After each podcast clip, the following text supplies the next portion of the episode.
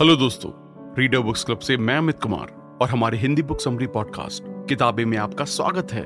यहाँ पर मैं आपको दुनिया की सबसे बेहतरीन किताबों की समरीज बताऊँगा, जिससे आपको ये डिसाइड करने में मदद मिलेगी कि आपको अगली किताब कौन सी पढ़नी चाहिए। दोस्तों, आपकी ज़िंदगी में कभी ना कभी ऐसा ज़रूर हुआ होगा, जब आपने किसी को ये कहते हुए सुना हो कि तुमने तो मेरे मन की बात कह दी है या फिर मेरे मन में भी यही था मैं भी यही सोच रहा था और तुमने ये बात बोल दी। ऐसा सिर्फ़ आप ही के साथ नहीं बल्कि बहुत से लोगों के साथ होता है और एक बार नहीं बार बार होता है। ये कोई संजोग नहीं है। ऐसी चीज़ें अगर आपके साथ बहुत बार हुई हैं, तो इससे आप क्या समझते हैं कि हर बार आपके साथ एक संजोग होता है? ऐसी चीज़ों को हर बार संजोग नहीं कहा जा सकता। ये टेलीपैथी है। टेलीपैथी को अगर हम आसान शब्द में बताना चाहें तो इसका मतलब है कि बिना किसी चीज़ के इस्तेमाल के, किसी के मन तक, अपने मन की बात को पहुंचाना, इसी को टेलीपैथी कहा जाता है। चलिए इसे थोड़ा और गहराई से समझने के लिए एक और एग्ज़ाम्पल को लेते हैं, जो हमें अक्सर अपनी ज़िंदगी में देखने को मिलता है। बहुत बार ऐसा होता है कि हम किसी को कॉल करने के बारे में सोच रहे होते हैं, और हमें उस इंसान की कॉल सामने से आ जाती है। इसी तरह जब आपकी बात बहुत वक्त तक किसी पर्टिकुलर इंसान के साथ नहीं होती है और आप सोचते हैं कि आज मैं उसे मैसेज करूँगा, तभी उस इंसान का मैसेज आपके पास आ जाता है। इसे ही टेलीपैथी कहा जाता है। टेलीपैथी का मतलब सिर्फ़ अपने ख्याल दूसरों तक पहुंचाना ही नहीं है, बल्कि दूसरों के विचारों को ग्रहण करना भी है। पूरी दुनिया में आए दिन लोगों के पास से टेलीपैथी के अलग अलग किस्से के बारे में जानने को मिलता है। अब तक हमने टेलीपैथी के बारे में जितना भी जाना, उससे आपको टेलीपैथी के बारे में कुछ आइडिया तो मिल ही गया होगा कि ये क्या है। ये टॉपिक सुनने और पढ़ने में काफ़ी मिस्टीरियस और दिलचस्प लगता है। हमारा लॉजिकल माइंड हमें ये सोचने पर मजबूर कर देता है कि ऐसा कैसे हो सकता है कि दो लोगों के विचार एक दूसरे तक बिना किसी माध्यम के पहुँच रहे हों, क्योंकि यहाँ पर ना तो हम अपने विचारों को बोल रहे हैं, ना लिख रहे हैं और ना ही साइन लैंग्वेज के द्वारा किसी को बता रहे हैं।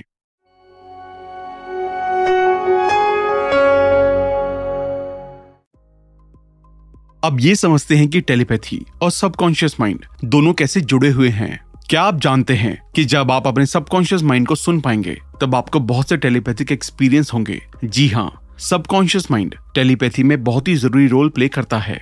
आपके सबकॉन्शियस माइंड की ताकत ज़बरदस्त होती है। ये आपको इंस्पायर करती है, आपको गाइड करती है और आपकी मेमोरी के स्टोर हाउस से नाम फैक्ट्स और सीन को रिवील करती है। आपका सबकॉन्शियस माइंड आपकी बॉडी के सारे वाइटल प्रोसेसेस और फ़ंक्शंस को कंट्रोल करता है और उसे आपकी सारी प्रॉब्लम के सॉल्यूशन पता होते हैं। अब अगर सबकॉन्शियस माइंड इतना सब कर सकता है तो ये भी आसानी से पॉसिबल है कि दूसरों को भेजे हुए टेलीपैथिक मैसेजेस आपका माइंड आपको बताए। आपका सबकॉन्शियस माइंड कभी भी सोता नहीं है और ना ही कभी आराम करता है। ये हर वक्त अपना काम करता रहता है।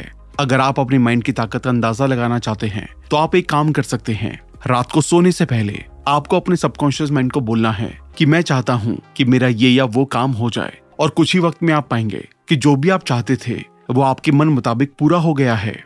आपका माइंड ही आपके सारे आइडियाज़ का सोर्स है। जो भी सोच बिलीव्स एस्पिरेशन और ओपिनियंस आप अपने सबकॉन्शियस माइंड पर इम्प्रिंट करते हैं, उन सभी को आप अपनी ज़िंदगी में हकीकत होता हुआ पाते हैं। जो भी आप अंदर लिखेंगे उसे आप बाहर पाएँगे। आपका ब्रेन आपके थॉट्स को रिसीव करता है, जो आपके कॉन्शियस रीजनिंग माइंड का अंग है। और जब आपका कॉन्शियस माइंड उस थॉट को एक्सेप्ट कर लेता है तब वो सोलर प्लेक्सिस के पास चला जाता है, जो आपके माइंड का ब्रेन है, और इसके बाद आपका सपना, आपकी इच्छा हकीकत में बदल जाती है। आपका सबकॉन्शियस माइंड बहस नहीं करता, वो आपके कॉन्शियस माइंड के कंक्लूजन को ही फाइनल मानता है। इसलिए आप हमेशा अपनी ज़िंदगी की किताब लिख रहे होते हैं, और जो आपके थॉट्स होते हैं, वही आपके एक्सपीरियंसेस बन जाते हैं। इसलिए हमेशा अपने मन में सही और अच्छे ख्याल डालिए, और यही बात टेलीपैथी में भी काम आती है। जब आप मेंटली डिस्टर्ब होंगे, तब आपका माइंड अपना काम सही ढंग से नहीं कर पाएगा।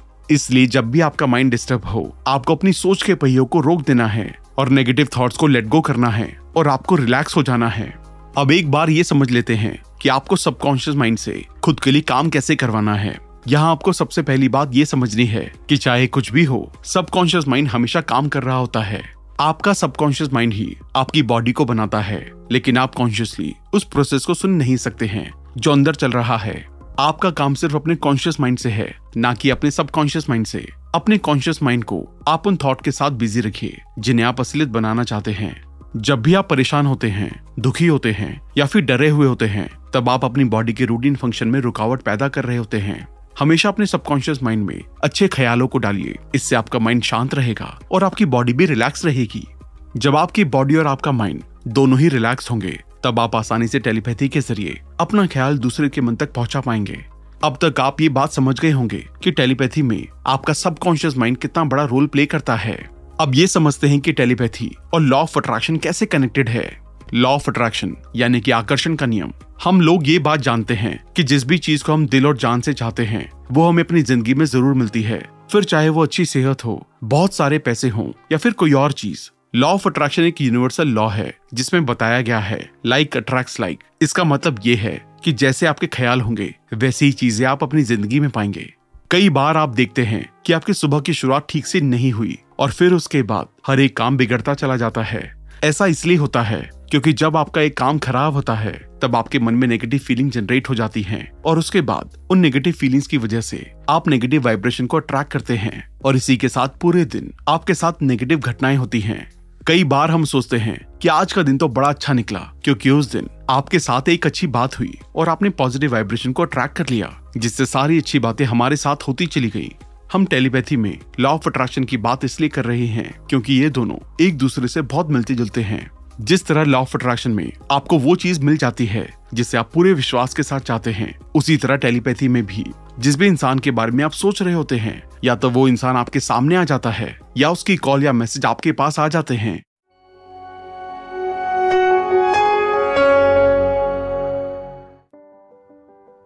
अब हम टेलीपैथी को और भी डिटेल में समझते हैं। साइंस ये जानती है और प्रूव भी कर चुकी है कि कुछ केसेस ऐसे भी हैं, जिनमें विचार एक माइंड से दूसरे माइंड में काफ़ी डिस्टेंस पर भी ट्रैवल करते हैं। पर अभी तक इसके बारे में ये नहीं पता चल पाया है कि टेलीपैथी क्यों और कैसे होती है लेकिन हाँ एक थ्योरी के आसपास एक अप्रोच ज़रूर है, जिसमें माइंड को वायरलेस टेलीग्राफ से कंपेयर किया गया है और ये माना गया है कि इलेक्ट्रिसिटी की वेव्स की तरह ही विचारों की तरंगे, यानी कि वाइब्रेशन भी ट्रेवल करती हैं। एक इंसान का माइंड ट्रांसमीटर की तरह काम करता है और दूसरे इंसान का माइंड रिसीवर की तरह काम करता है जब भी कोई इंसान कुछ सोचता है, तब उसके ब्रेन में वाइब्रेशन बन जाती है और जिस तरह इलेक्ट्रिसिटी की वेव्स होती हैं, उसी तरह थॉट्स की भी वेव्स होती हैं। साइंस से हमें ये भी पता चला है कि जब भी हमारे मन में किसी भी तरीके की थॉट एक्टिविटी होती है, यानी कि जब भी हमारे मन में कोई विचार आ रहे होते हैं, तब हमारे ब्रेन में टेम्परेचर भी बढ़ जाता है और जब भी हमारे ब्रेन सेल्स एक्टिव हो जाते हैं, तब उसके स्ट्रक्चर में लगातार केमिकल चेंजेस होते रहते हैं। जिस तरह एक बैटरी में इलेक्ट्रिसिटी जनरेट होती है, ठीक उसी तरह वाइब्रेशन भी प्रोड्यूस होती है और एक ब्रेन से दूसरे ब्रेन में ट्रांसमिट होती है। अब आपको हमेशा ये बात ध्यान में रखनी है कि थॉट्स भी एक दूसरे ब्रेन में वेव्स की फॉर्म में ट्रैवल करती हैं। ठीक उसी तरह जैसे इलेक्ट्रिसिटी ट्रांसमीटर से रिसीवर की ओर ट्रैवल करती है।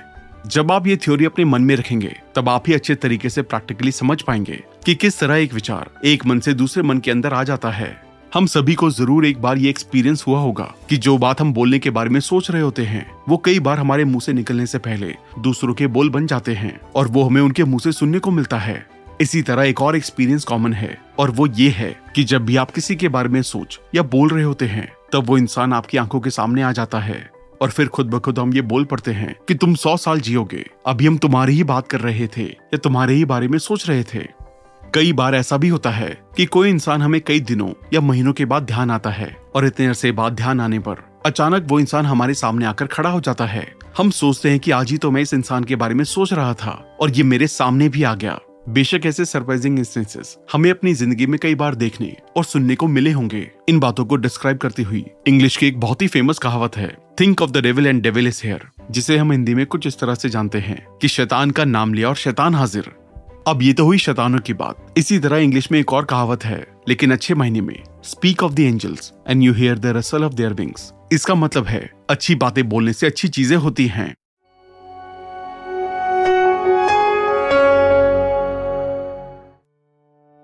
अब ये जानते हैं कि टेलीपैथी और माइंड रीडिंग कैसे कनेक्टेड है।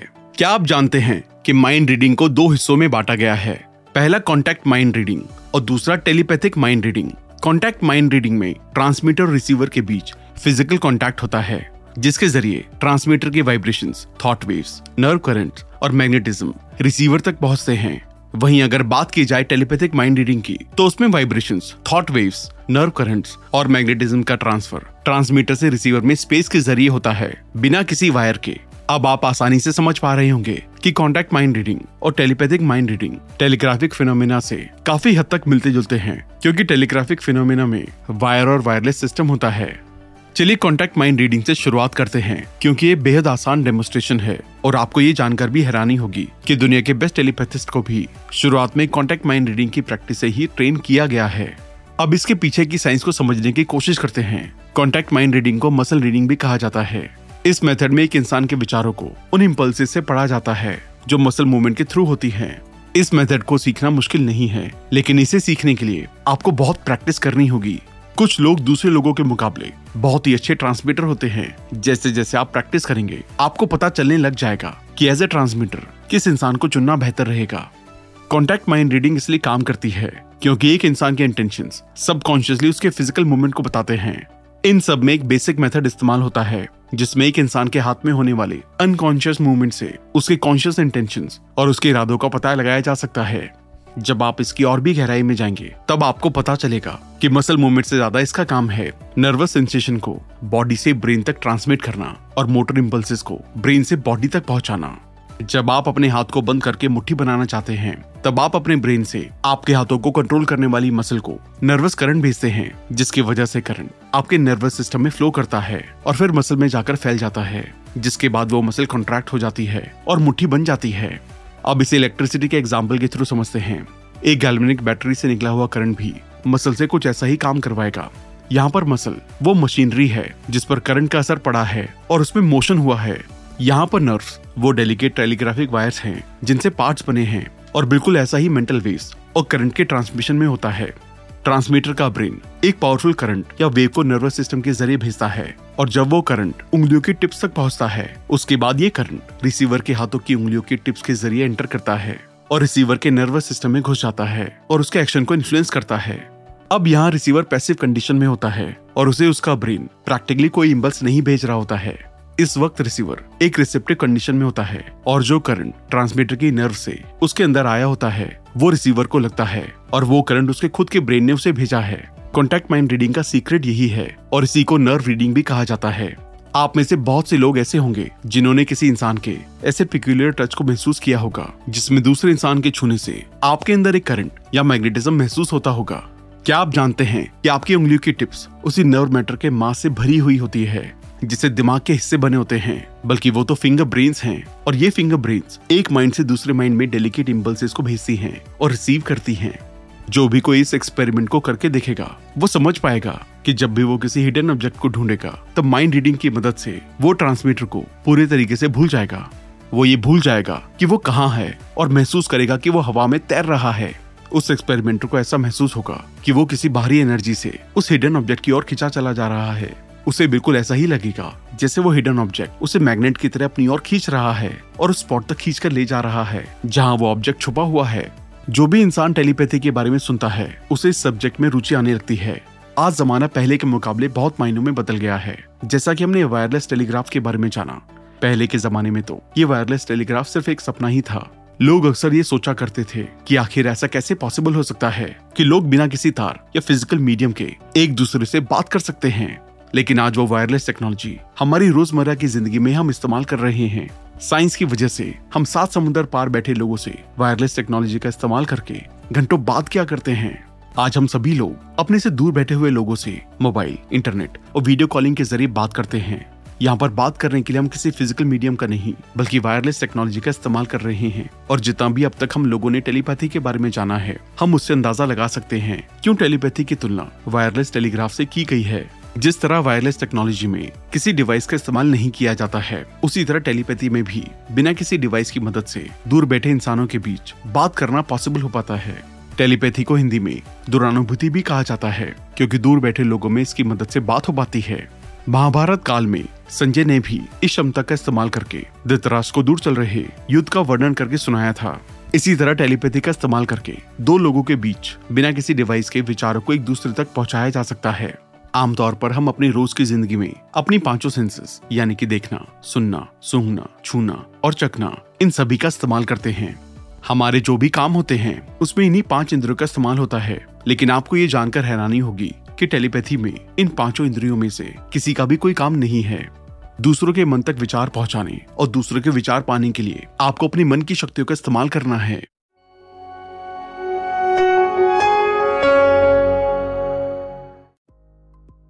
अब ये समझते हैं कि कैसे हम टेलीपैथी को अपनी लाइफ में प्रैक्टिस कर सकते हैं। अब अगर आप ये सोच रहे हैं कि मैंने टेलीपैथी के बारे में बहुत कुछ समझ और जान लिया है और अब मैं इसे जब चाहे अपनी मर्ज़ी से इस्तेमाल कर सकता हूँ तो ऐसा नहीं है, क्योंकि टेलीपैथी को कॉन्शियसली इस्तेमाल करने के लिए प्रैक्टिस बेहद ज़रूरी है और इसके लिए सबसे पहले आपको एक शांत जगह ढूंढनी है। ये एक ऐसी जगह होनी चाहिए जहाँ आपको कोई शोर सुनाई ना दे और किसी की भी दखल अंदाजी ना हो। अब जिस भी वक्त आपको ऐसी जगह मिल जाए, वहाँ पर आराम से बैठ जाइए। इसके बाद आपका काम है कि आप आँखें बंद करके बैठ जाएँ और जो भी विचार आपके मन में आ रहे हैं, उन पर अपना ध्यान केंद्रित कीजिए और तब तक अपने विचारों पर ध्यान लगाएँ जब तक आपका मन शांत ना हो जाए और आपके विचारों में स्थिरता ना आ जाए। जैसे ही आपके विचारों में स्थिरता आएगी, आपका मन शांत हो जाएगा। अब आपको उस इंसान के बारे में सोचना है जिसको आप अपने विचार पहुंचाना चाहते हैं। ये इंसान ऐसा होना चाहिए जिससे आप इमोशनल लेवल पर अटैच हैं, क्योंकि टेलीपैथी में विचारों का आदान प्रदान उन्हीं लोगों के बीच हो सकता है, जिनकी बॉन्डिंग बहुत ज़्यादा स्ट्रॉन्ग है। जो भी लोग एक दूसरे से बहुत ज़्यादा बॉन्डेड और बहुत ज़्यादा इमोशनली अटैच होंगे, वो चाहे कितनी भी दूरी पर क्यों ना हो, उनके मन के बीच विचार आसानी से ट्रांसफ़र हो सकते हैं। उसके बाद आपको अपना मैसेज सोचना है और उस इंसान के मन में भेजना है, जो आपसे इमोशनली जुड़ा हुआ है। अब आपने अपना काम पूरा कर दिया है। इसके बाद आपको रिसीवर से ये पूछना है कि उसे अपने मन में क्या मैसेज मिला। फिर आपको इन दोनों मैसेज को कंपेयर करना है और देखना है कि जो मैसेज आपने रिसीवर को भेजा है, क्या वही मैसेज उसे भी मिला है या नहीं। अगर नहीं तो आपको और प्रैक्टिस करने की ज़रूरत है। फिर इसके कुछ वक्त बाद आप पाएँगे कि कैसे टेलीपैथी की मदद से आप अपना मैसेज दूसरे इंसान तक पहुँचा सकते हैं। अब हम अच्छे से समझ चुके हैं कि हमें किस तरह मैसेज को रिसीवर तक टेलीपैथी के ज़रिए पहुंचाना है। लेकिन अब भी कुछ बातें हैं जिनका ध्यान हमें बारीकी से अपना मैसेज भेजते वक्त रखना चाहिए। सबसे पहली बात तो ये है, जिस भी शांत जगह पर आप बैठे हैं, वहाँ आपको अपने फ़िज़िकल सेंसेस से ध्यान हटाना है। आपका ध्यान सिर्फ़ उस इंसान पर होना चाहिए, जिसका आप मैसेज भेज रहे हैं, और साथ ही उस मैसेज पर आपका खास फोकस होना चाहिए, जिसे आप रिसीवर तक भेजना चाह रहे हैं। एक टेलीपैथिक मैसेज भेजने के लिए आपको मेंटली बहुत ज़्यादा फोकस रहना पड़ता है। इसलिए बेहद ज़रूरी है कि आप फिजिकली और मेंटली दोनों ही तरह से रिलैक्स हो जाएँ। इसमें योगा और स्ट्रेचिंग आपकी बहुत मदद कर सकता है।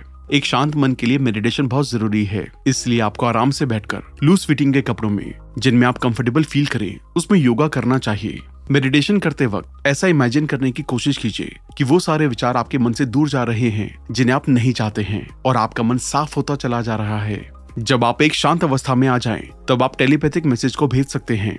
अब टेलीपैथिक मैसेज को भेजते वक्त एक बात का ध्यान रखिए कि जो भी मैसेज आप रिसीवर को भेजना चाह रहे हैं, वो या तो एक आसान सी इमेज होनी चाहिए या फिर एक आसान सा वर्ड क्योंकि जब भी आप टेलीपैथी की शुरुआत कर रहे हैं तो आपको कोई ऐसे सिंपल से ऑब्जेक्ट का ही मैसेज भेजना है, जो आपके आसपास हो, जैसे की कुर्सी, एक किताब या फिर एक बॉल मैसेज भेजते वक्त इमेजिन कीजिए कि आपको रिसीवर से बात करते हुए कैसा महसूस हो रहा है, और विजुलाइज कीजिए कि रिसीवर को वो मैसेज मिल चुका है। इसके बाद आप दोनों, यानी कि सेंडर और रिसीवर, भेजे हुए और रिसीव हुए मैसेज को कंपेयर कीजिए। तो दोस्तों, हमने जाना कि टेलीपैथी हमें दूसरे इंसान से बिना किसी डिवाइस की मदद से, मन की तरंगों से बात करने में मदद करती है। जब भी आप किसी से टेलीपैथी के ज़रिए बात करना चाहते हैं, आप उसे एक शांत जगह पर बैठकर और अपना ध्यान केंद्रित करके किसी दूसरे इंसान तक अपना मैसेज पहुँचा सकते हैं। आपका सबकॉन्शियस माइंड ही आपको रिसीवर से बात करवाने में मदद करता है और टेलीपैथी भी लॉ ऑफ़ अट्रैक्शन का एक हिस्सा है। आज का एपिसोड सुनने के लिए धन्यवाद। और अगर आपको ये एपिसोड पसंद आया हो तो अपनी फेवरेट पॉडकास्ट ऐप पे ज़रूर सब्सक्राइब करना।